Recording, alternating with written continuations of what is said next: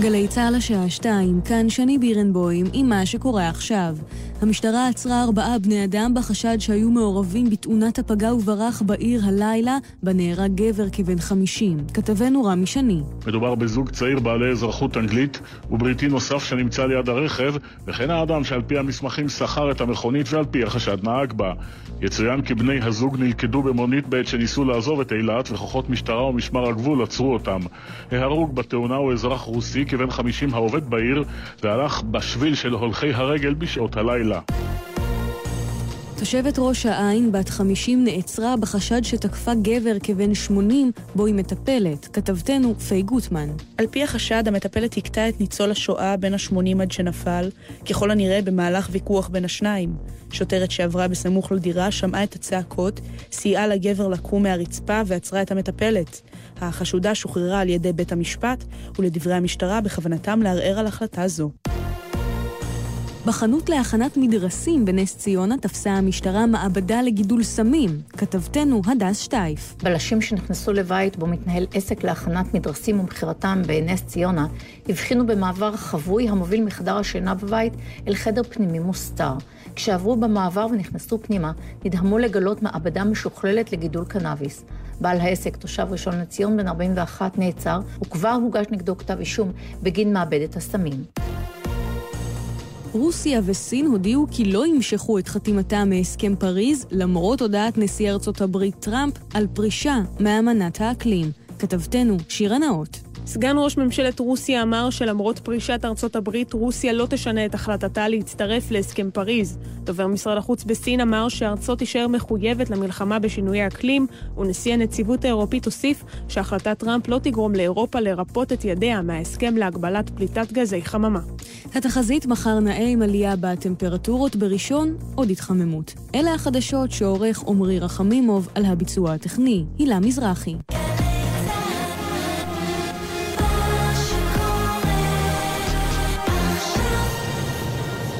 בחסות הונדה מציגה את דגמי הונדה ומזמינה אתכם לאירוע מכירות 7-9 ביוני. לפרטים כוכבית 2099, כפוף לתקנון. עכשיו בגל"צ, אהוד בנאי.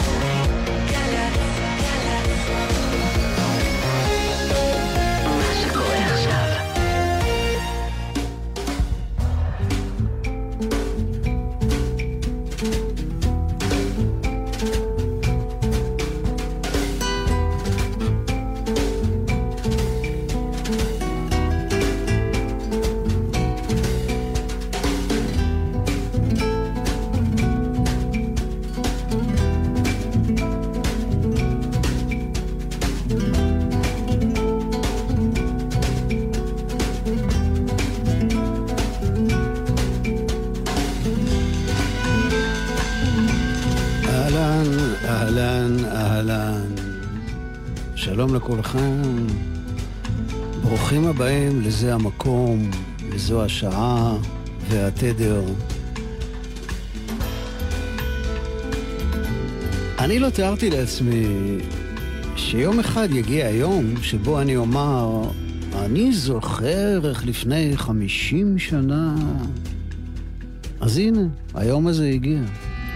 דרך אגב, אני, אני לא הבאתי אותו, הוא פשוט בא. אז אני זוכר איך לפני 50 שנה בתוך צהלה תרועת החצוצרות והשופרות סביב הניצחון במלחמת ששת הימים, דוד גברי היקר חזר מלונדון עם אלבום חדש של הביטלס, מאורע חגיגי. אחי ואני התכנסנו בהתרגשות רבה אצל דוד גברי בסלון ושמנו במערכת את התקליט החדש עם העטיפה הססגונית והמרשימה. הייתי אז בן 14, ובאלבום הזה רמוז גם גילי העכשווי 64. ובימים ההם היו לכל תקליט שני צדדים. אז כנראה שמרוב התרגשות התחלנו להקשיב מהצד השני. ובחלל הדירה שברחוב שלמה המלך בתל אביב התפשטו הצלילים האלה ואנחנו היינו כמהופנטים. ומלמלנו שזה לא יאומן. הביטלס מנגנים כאן מוזיקה כמו שאבא שומע ברדיו. רדיו רמאללה. והצלילים ההודים של הסיטר והטבלה שהביא ג'ורג' אריסון מהמזרח למערב, מבומביי ללונדון, היו חדשים לאוזניים שלנו ורמזו על אפשרויות מסתוריות של הרחבת התודעה למקומות חדשים. פתחו לנו חלון במוח ובנשמה. space.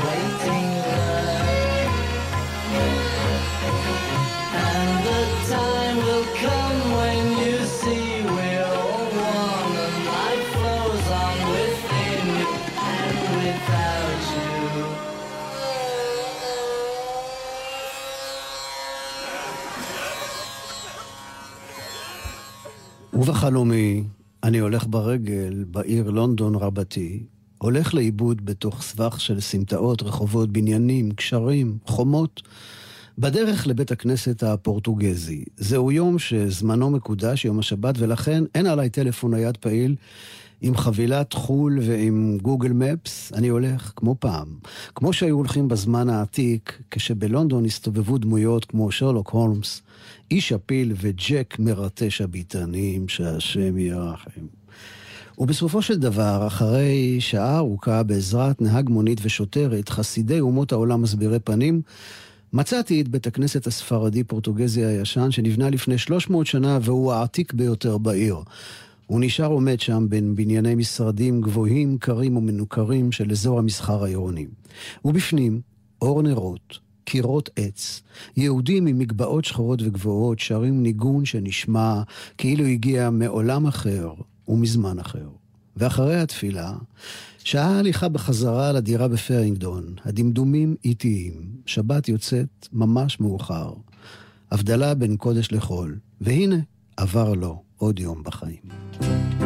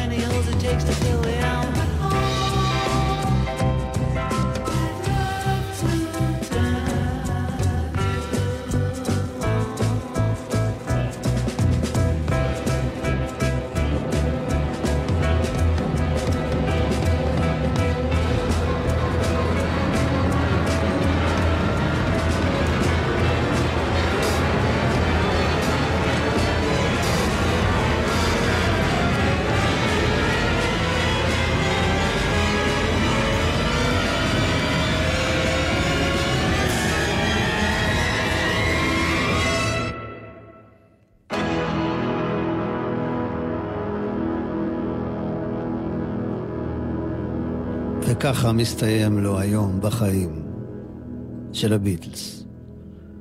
ובחלומי יש לי הופעה בעיר לונדון, ברובע הווייט צ'אפל, לא רחוק מרחוב הבריקליין, ואני מופיע לא ברויאל אלברט הול ולא ברויאל פסטיבל הול, אלא ב Royal Falafel Hall, אצל מלך הפלאפל, בחסות ה Royal Couscous Company, שמספקת בדרך כלל מפרום לבית המלוכה ולמלכה אליזבת כל יום שישי בצהריים, לקראת שבת, לכו ונלכה. ואני מציע דיל לבעל המקום. אמנם עכשיו הגעתי למופע דו-פעמי, אה, דו-פעמי, אבל לאור ההצלחה, אני אומר לו, אולי נעשה מבצע של אה, אהוד בפיתה, אפשר גם חצי מנה. אה, אז בקרוב סיבוב הופעות בפלאפליות ברחבי הארץ ואירופה. לפני ההופעה יצאנו לסיבוב בבריקליין. אני פעם ראשונה כאן בווייט צ'אפל וקצת מתרגש כי הרובע הזה תמיד קשור אה, אצלי לסופר יוסף חיים ברנר, שחי כאן בתחילת המאה ה-20. בימים ההם רוב המהגרים היהודים גרו ברובע הזה, אבל עכשיו לאורך הבריקליין אנחנו רואים הרבה הודים ופקיסטנים, הרבה מסעדות חלאל, שזה ההכשר האסלאמי. ברנר אמר על לונדון שהיא עיר מלאה ברפש והבל הבלים, אבל יחד עם זה אמר שלזכותה ייאמר שלפחות לא שומעים בה קול נוגש, וחופשי אתה לנפשך להכות קודקוד על הקיר. וברנר היכה את הקודקוד על הקיר, ועוד איך. כאן בווייט צ'אפל הוא כתב את המחזה מעבר לגבולין, שאני ראיתי בתיאטרון הבימה בשנת 1971, הייתי בן 18, בבימויו המיוחד של יוסף מונדי המנוח. התפאורה הייתה בנויה כחתך של בית בין שתי קומות ברובע ווייט צ'אפל. הדמויות היהודיות, הגלותיות, היו מתוסבכות ולפעמים נלעגות, אבל איזה משהו פיוטי ריחף שם באוויר, ובין הסצנות יוסף מונדי הכניס צליל של צ'לו עמוק ומתייפח. אשר ביילין, שהיה ידיד קרוב של ברנר, סיפר שפעם הוא בא לבקר את ברנר בחדר חשוך ותכוף ברובע הווייט צ'אפל, ברנר היה שקוע בכתיבת המחזה הזה, וביילין אמר שפניו היו חולניות מאוד, ואש זרה, אש של מעבר לגבולין, דלקה בעיניו.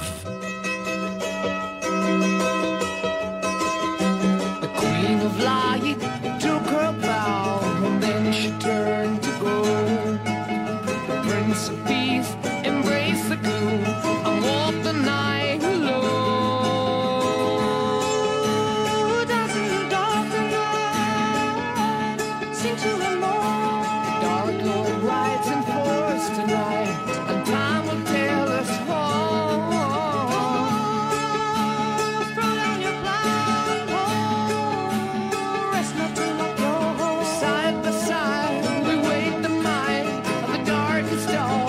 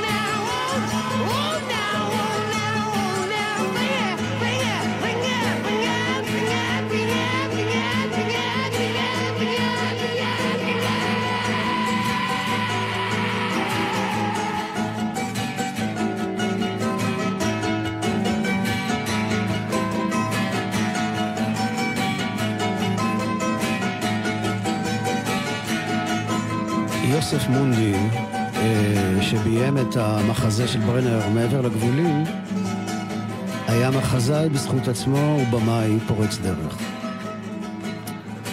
הוא העלה במרתף קטן בקצה רחוב דיזינגוף את המחזה "זה מסתובב", מפגש שמתרחש בבית משוגעים בין הרצל לקפקא, או שני אנשים שחושבים שהם הרצל וקפקא. ראיתי את ההצגה הזאת פעמיים או שלוש עם השחקן הנפלא שמואל וולף, זה היה עוד לפני הגיוס. ובתיאטרון הקטן של מונדי יכולת להרגיש כאילו אתה נמצא באיזשהו תיאטרון פרינג' ניסיוני בפריז, תיאטרון לממה או משהו כזה, ובאוויר הייתה תסיסה של אה, מהפכה ומרד. כמה חודשים לפני הגיוס, שהייתי בשלט המוקדם בקיבוץ ניר אליהו, פתאום ראינו את יוסף מונדי נכנס לחדר האוכל בשבת בצהריים עם קליפה, אחד מוותיקי הקיבוץ, איש מיוחד ממוצא צרפתי, מהפכן בנשמתו, עם שיער אפור ארוך ומעבר למשקפיו ניצוץ של הומור וחוכמה. אנחנו התקרבנו ככה לאט ובזהירות לשולחן שלהם, רק כדי לומר ליוסף מונדי שראינו את זה מסתובב, וראינו את מעבר לגבולין, וקראנו את הספר שלו, שיחות בחצי הלילה עם פנחס שדה, ותודה רבה לו על כל זה, והוא חייך אלינו ואמר, כיף לשמוע את זה מצעירים כמוכם. ואז קליפה הזמין אותנו אליהם לחדר, אה, לחדר שלו ושל מרלן אשתו, לקפה אחרי ארוחת הצהריים, והייתה לנו זכות באמת נפלאה לשבת כשעתיים או יותר עם יוסף מונדי. לשוחח איתו בין השאר על הקנאות המיליטריסטית שהתפשטה בארץ אחרי מלחמת ששת הימים, ועל זה שאנחנו צעירים לפני גיוס, מתלבטים ומתחבטים מה לעשות ולאן לפנות. מונדי היה חריף, כהרגלו. הוא אמר, תעשו מה שבא לכם, צפצפו על כולם, כי ממילא לאף אחד לא אכפת. שנים אחר כך, סיפור על פגישה דמיונית ביני ובין מונדי, שמתרחשת בלילה בניו יורק, יסיים את ספרי זוכר כמעט הכל במילים האלה. בשיחת הטלפון האחרונה שלנו הוא אמר לי ששכח כמעט את כל מה שאמר אותו לילה. אבל אני, ידידו השתקן, זוכר כמעט הכל.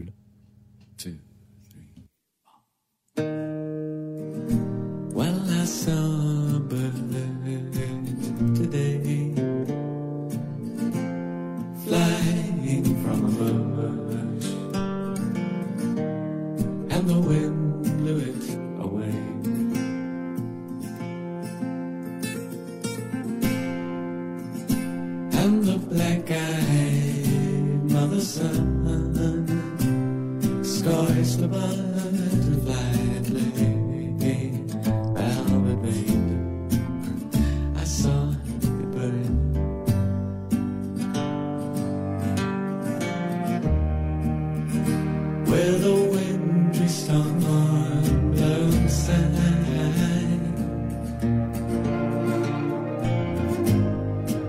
silver ride on by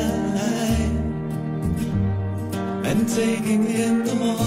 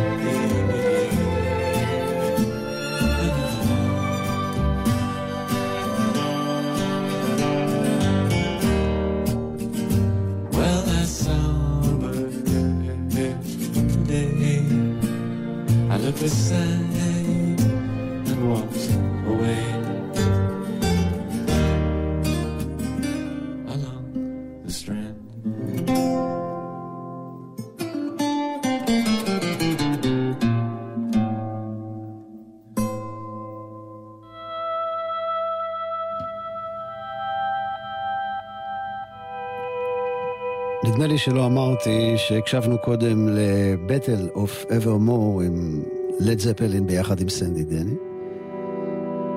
ועכשיו שמענו את ג'טרו טול, רקוויאם.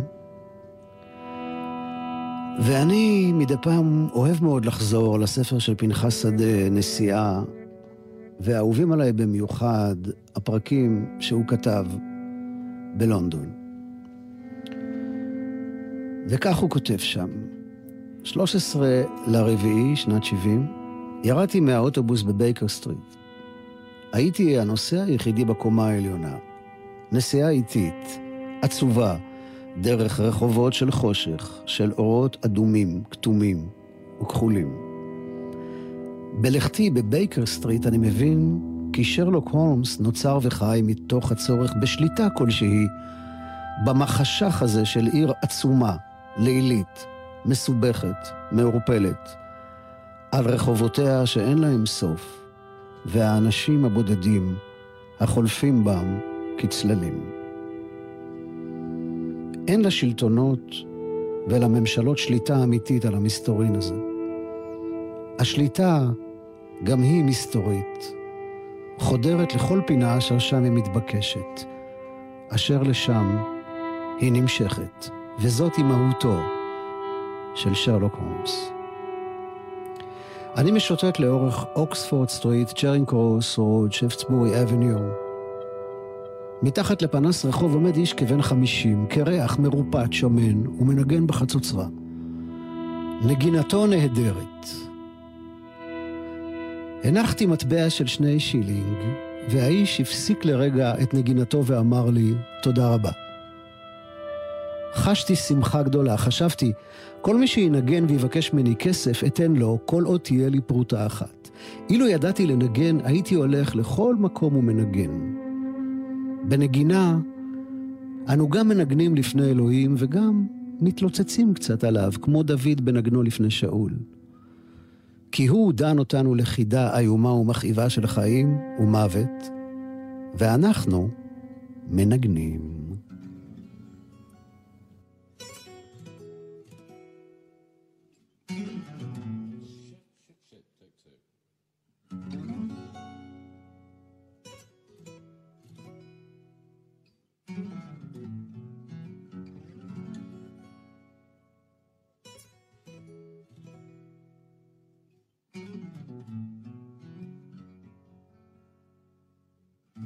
Windy the bus stop click shop window, he, he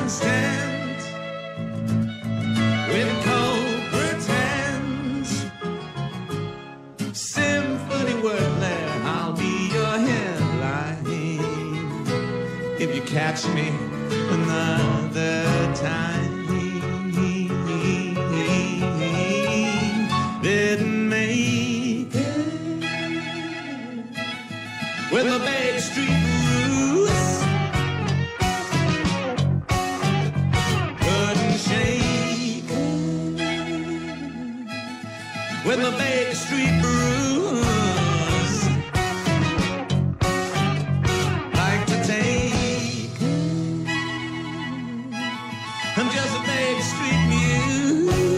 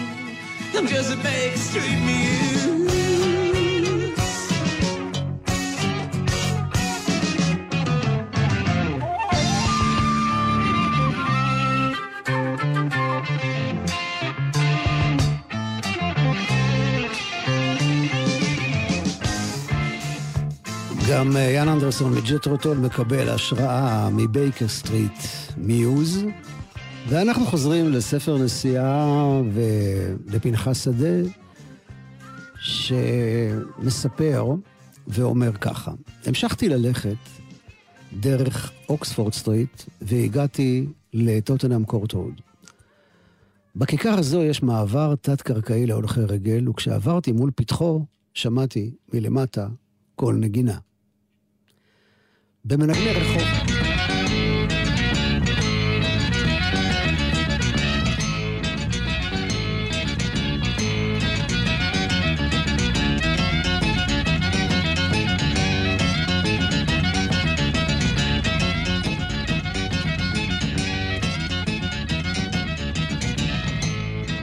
במנגני רחוב, מספר פנחס שדה, כבר נתקלתי לא פעם, ואומנם נוגע הדבר לליבי, אך לרוב אין לכך ערך כמוזיקה.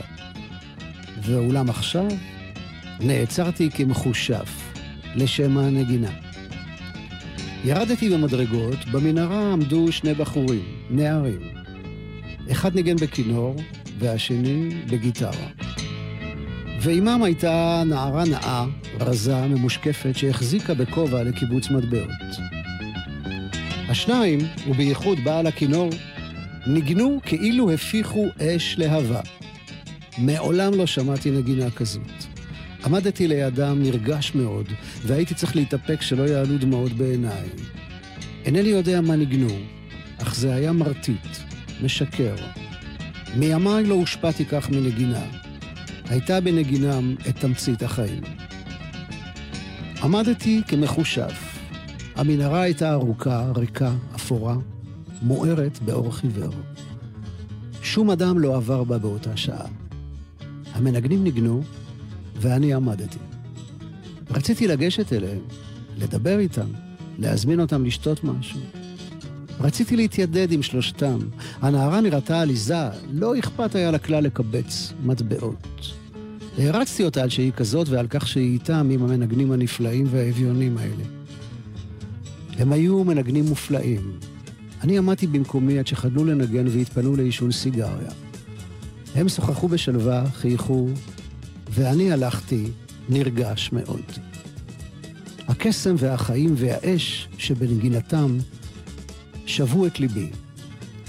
כשאני רושם עכשיו את פרשת המקרה, נראה לי הדבר כספק חלום. הייתכן כי באמת שמעתי נגינה כזאת? ואני אומר בליבי, אלוהים, תן גם לי חיים ואש ואהבה ונגינה כזאת במילים שאני כותב, בשיר ובספר. פנחס שדה.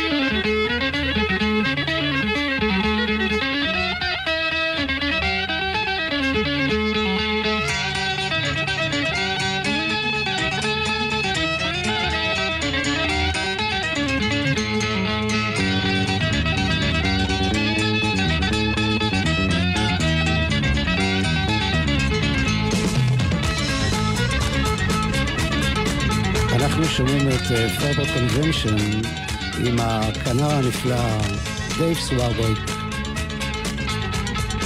וזה נקרא Dirty Linen.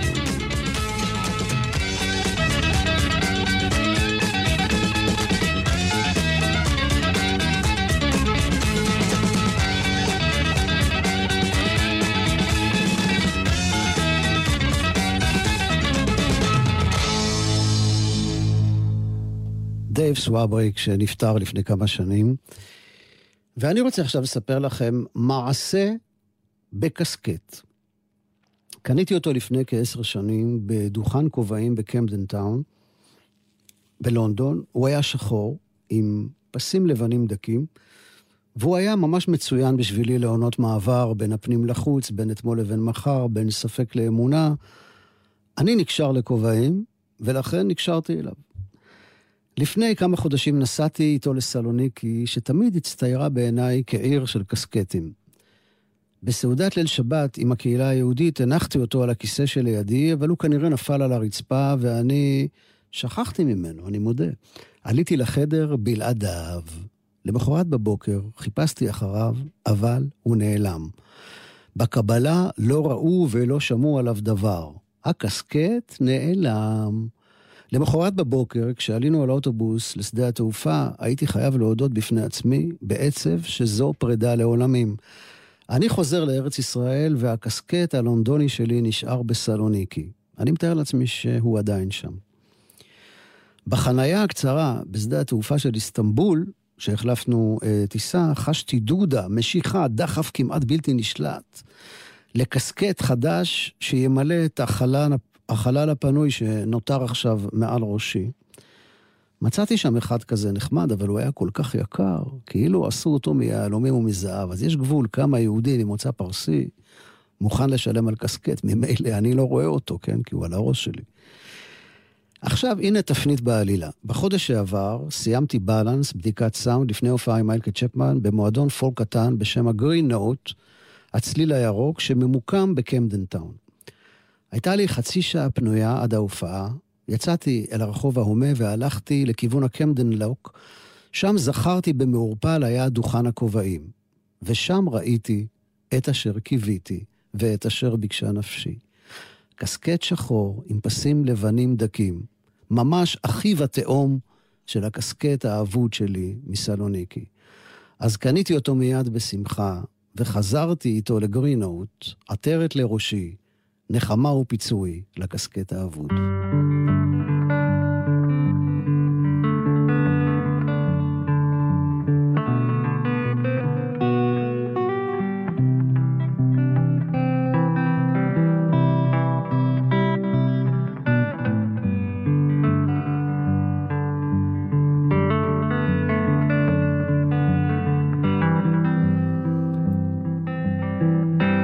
בתוך שדות ירוקים, עדרי כבשים, כבישים צרים שמתפתלים בין כפרים זעירים, מייקל צ'פמן עם כובע המצחייה שלו יושב במושב הקדמי, הוא בדרך כלל שותק, בוהה בדרך ובנוף.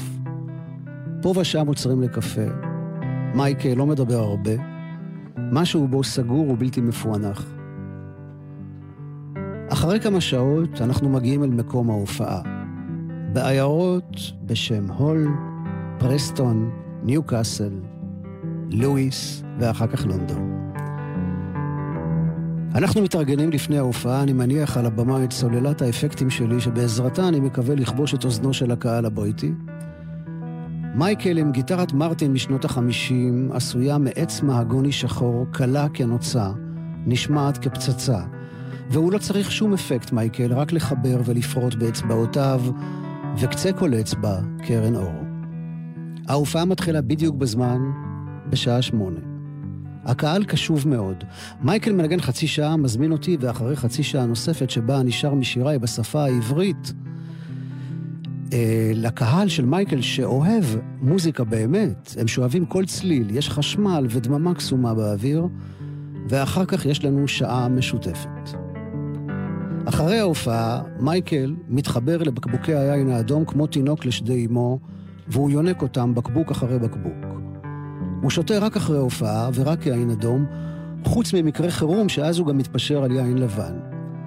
נכנס יין, יצא סוד. מייקל נפתח ומוציא לאור את כל החום, הסימפתיה והשמחה שלו על המופע המשותף שלנו, על הסיבוב הזה ועל הלילה הזה שחולף עלינו כמו חלום.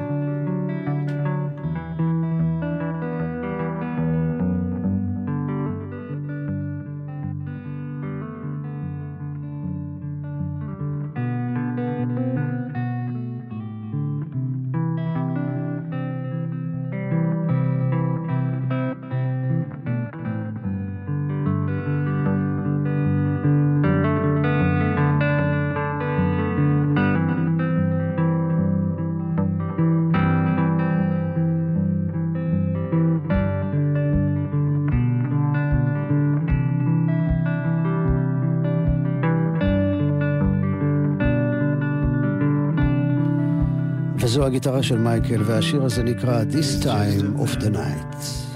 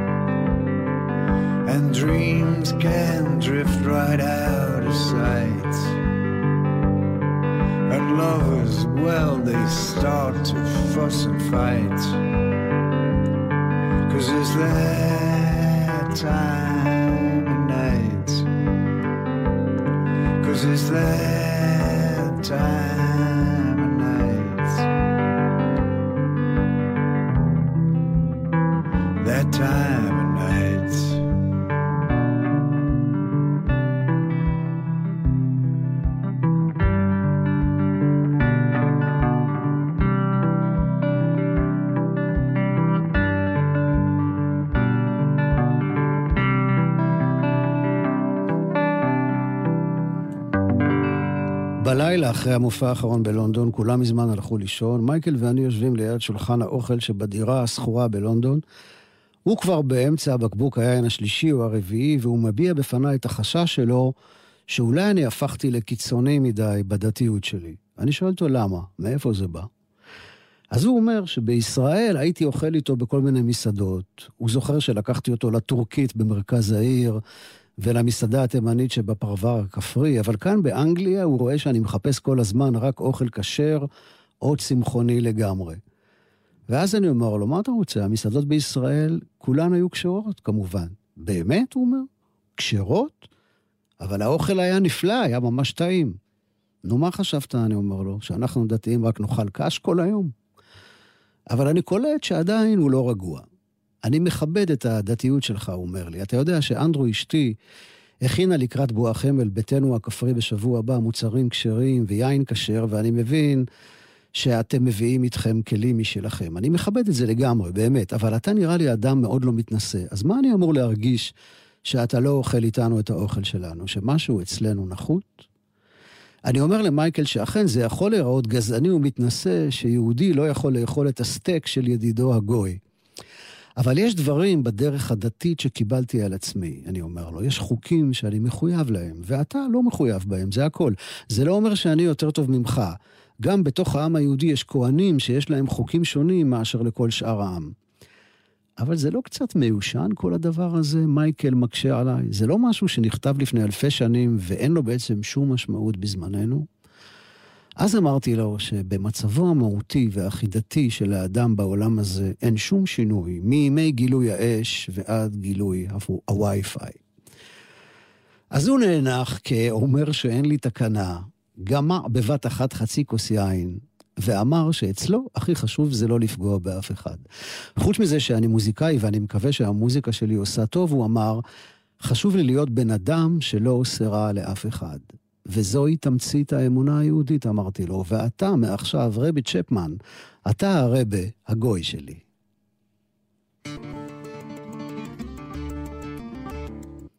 וכאן הדיסק מתלהב, הנה, וקופץ לנו, או,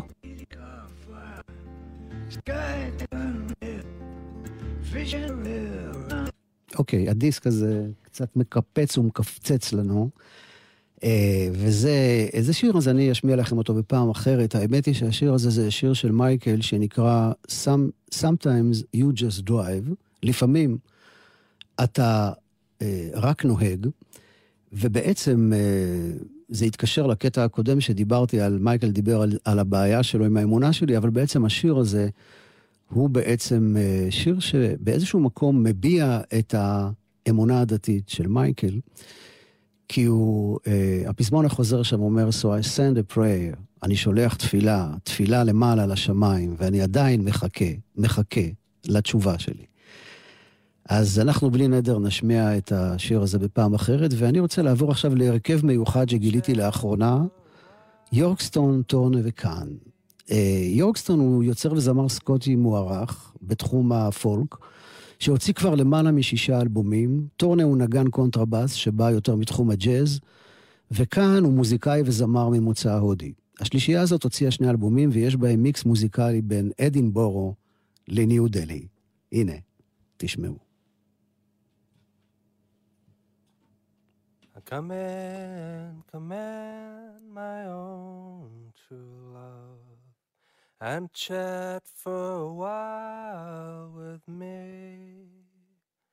For it's been three quarters of a very long year since I spoke one word to thee. Since I spoke one word to thee. I shan't come in, I shan't sit down, for I haven't got a moment's time. And since you are engaged with another true love, then your heart is no longer mine. Then your heart is no longer mine.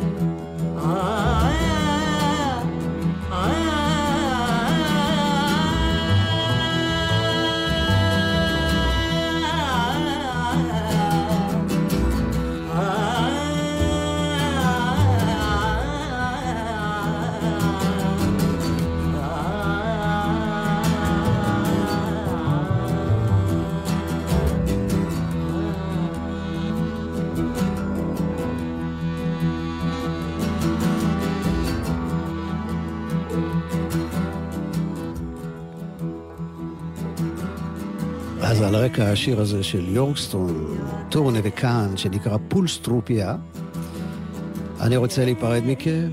תודה רבה שהייתם איתנו את השעה הזאת. אני רוצה לומר תודה לניב בן אלי על הניהול הטכני, תודה רבה לשיר הדס מאיר על הניהול ההפקה. תודה לכם על ההאזנה, מקווה שתהיה לכם שבת טובה, כל טוב, שבת שלום וסלמה. בחסות וולבו, המציגה את דגמי וולבו, ומזמינה אתכם לימי מכירות V-Days, מ-7 עד 9 ביוני, לפרטים כוכבית 3011, כפוף לתקנון. אתם עם גל"צ, עקבו אחרינו גם בטוויטר.